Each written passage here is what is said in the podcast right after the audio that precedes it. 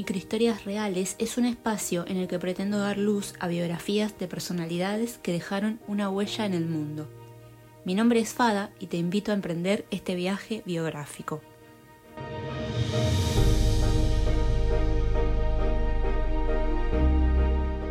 Muy buenas a todos, desde la ciudad de Alicante les habla Fada. Siendo el primer episodio del podcast y para dar una introducción a los siguientes episodios, el tema inicial del que voy a hablar es la memoria. Esta elección no es esporádica, sino todo lo contrario. Hay una relación directa entre memoria e historia, y teniendo eso en cuenta y a partir de eso paso a la construcción del podcast. El objetivo que busco es reivindicar la vida de estas personas de las que hablaré en los siguientes episodios. Es básicamente por esto que recurro a la memoria y a la historia como indispensables para entender muchas cosas del presente. El tema de hoy es la memoria como derecho y responsabilidad. ¿Qué relación creen que hay entre la memoria y la historia? Para ustedes, ¿existen varios tipos de memoria o una sola? ¿Y cuánto creen que importa la memoria dentro y para la sociedad?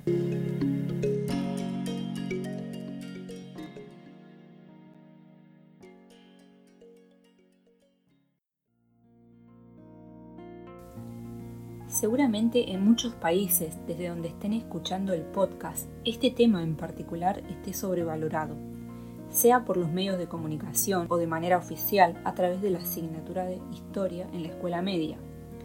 El hecho es que desde hace un tiempo a hoy el tema de la memoria está teniendo bastante repercusión y lo que suele suceder con estas cosas es que al mediatizarse se diluye en el aire la importancia que tiene verdaderamente mi postura con respecto a esto último es crítica.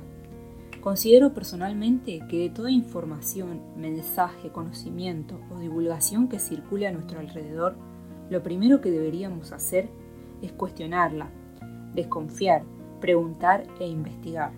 Después de haberla pasado por el filtro de nuestro juicio, habiendo entendido sin ignorar datos, tomarla o rechazarla. A lo que me estoy refiriendo más sencillamente es que no por escuchar o ver una noticia en la televisión o en las redes sociales tenemos que tomarla como verdadera, absolutamente. Volviendo al tema, entonces, la relación existente entre el concepto de memoria e historia es directa y se retroalimentan mutuamente. Y esto es porque la memoria es un factor del cual se nutre la historia. Cuando hablamos de memoria podemos mencionar muchos tipos de memoria, por ejemplo, la memoria desde el punto de vista biológico, es decir, como función del cerebro que nos permite almacenar y recuperar información sobre el pasado. También nos referimos a la memoria histórica o reciente cuando hablamos de un pasado muy cercano a nosotros. Incluso a veces es tan cercano que la generación de nuestros padres pertenecen a esa memoria reciente. Esto significa que son un pasado literalmente vivo, aún en el testimonio de esas personas. Sabemos que la historia como ciencia social que es, tiene un valor increíble a la hora de entender el presente. Y aunque suene raro, el objetivo de la historia y de los que se dedican a escribirla es estudiar el pasado para entender el presente. Así es que la historia, cuando está siendo cocinada, necesita ciertos ingredientes que no pueden faltar, porque si faltan, entonces nos encontramos con otro tipo de cosa, a saber, periodismo, literatura o una opinión personal. Para ser más clara, la historia se nutre de fuentes y éstas le dan credibilidad a la historia. Una persona por haber vivido, por ejemplo, el atentado de las Torres Gemelas y contarlo, no está haciendo historia, solo está dando un testimonio de lo vivido.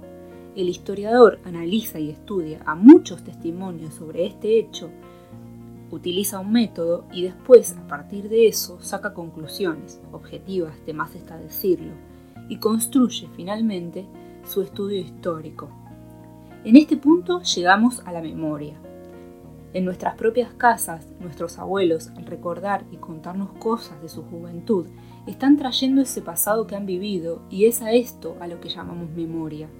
La memoria colectiva hace a la memoria reciente, a la memoria histórica, y estas son parte de la historia. No podemos ni negarlo, ni callarlo, ni omitirlo, ya que al hacerlo estamos tomando una postura, y la neutralidad también es una postura. En mi artículo sobre memoria como derecho y responsabilidad manifiesto la importancia que tiene el reivindicar la memoria, no solo porque es un tema en boga actualmente, sino también porque es necesario pensar el tema, discutirlo y apropiárnoslo, haciéndonos responsables de la memoria para no repetir los mismos errores cometidos en la historia de nuestros países como sociedad.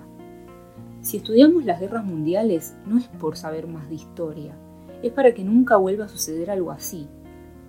Como decía, en el artículo analizo el caso particular de España, en donde el tema de la memoria aún no está tan naturalizado y aceptado como en países latinoamericanos.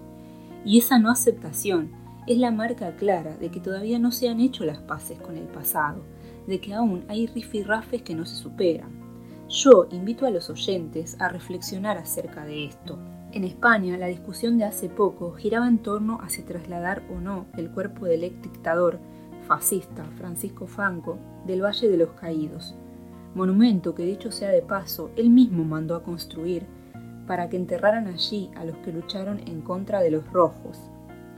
El hecho de que se generen comentarios como hay cosas más importantes que cambiar a Franco de su tumba, no deja ver un fondo social en el que se legitima la figura de Franco. ¿No creen que esos comentarios de por sí solos están demostrando cómo se encuentra la memoria española? No quiero meter a todos en la misma bolsa, ni pretendo discutir este tema en particular. Lo que quiero hacer ver, más allá del ejemplo del caso español específicamente, es que el tema de la memoria es un tema delicado y no podemos mirar para otro lado. Cuando luego exigimos derechos abiertamente, olvidamos que también tenemos responsabilidades como sujetos dentro de la sociedad, y el acto de pensar no solo aceptar con la cabeza gacha, no es algo que cueste ni mucho dinero ni tampoco mucho tiempo. Con esto doy por cerrado este primer episodio de apertura del podcast, muy polémico quizás. Los invito entonces al siguiente, y si no fuera un sueño, en el cual voy a hablar sobre Camille Lepage. Adiós. Si te gustó este episodio y querés aportar información sobre alguna biografía que te haya sorprendido, no dudes en escribirme en la información del podcast les dejo mi blog y mi correo electrónico. De la misma forma que si querés hacerme algún comentario sobre lo que acabas de escuchar, podés escribirme tu opinión también. Nos vemos en el siguiente episodio y no se olviden de cuestionar todo aquello que les haga ruido.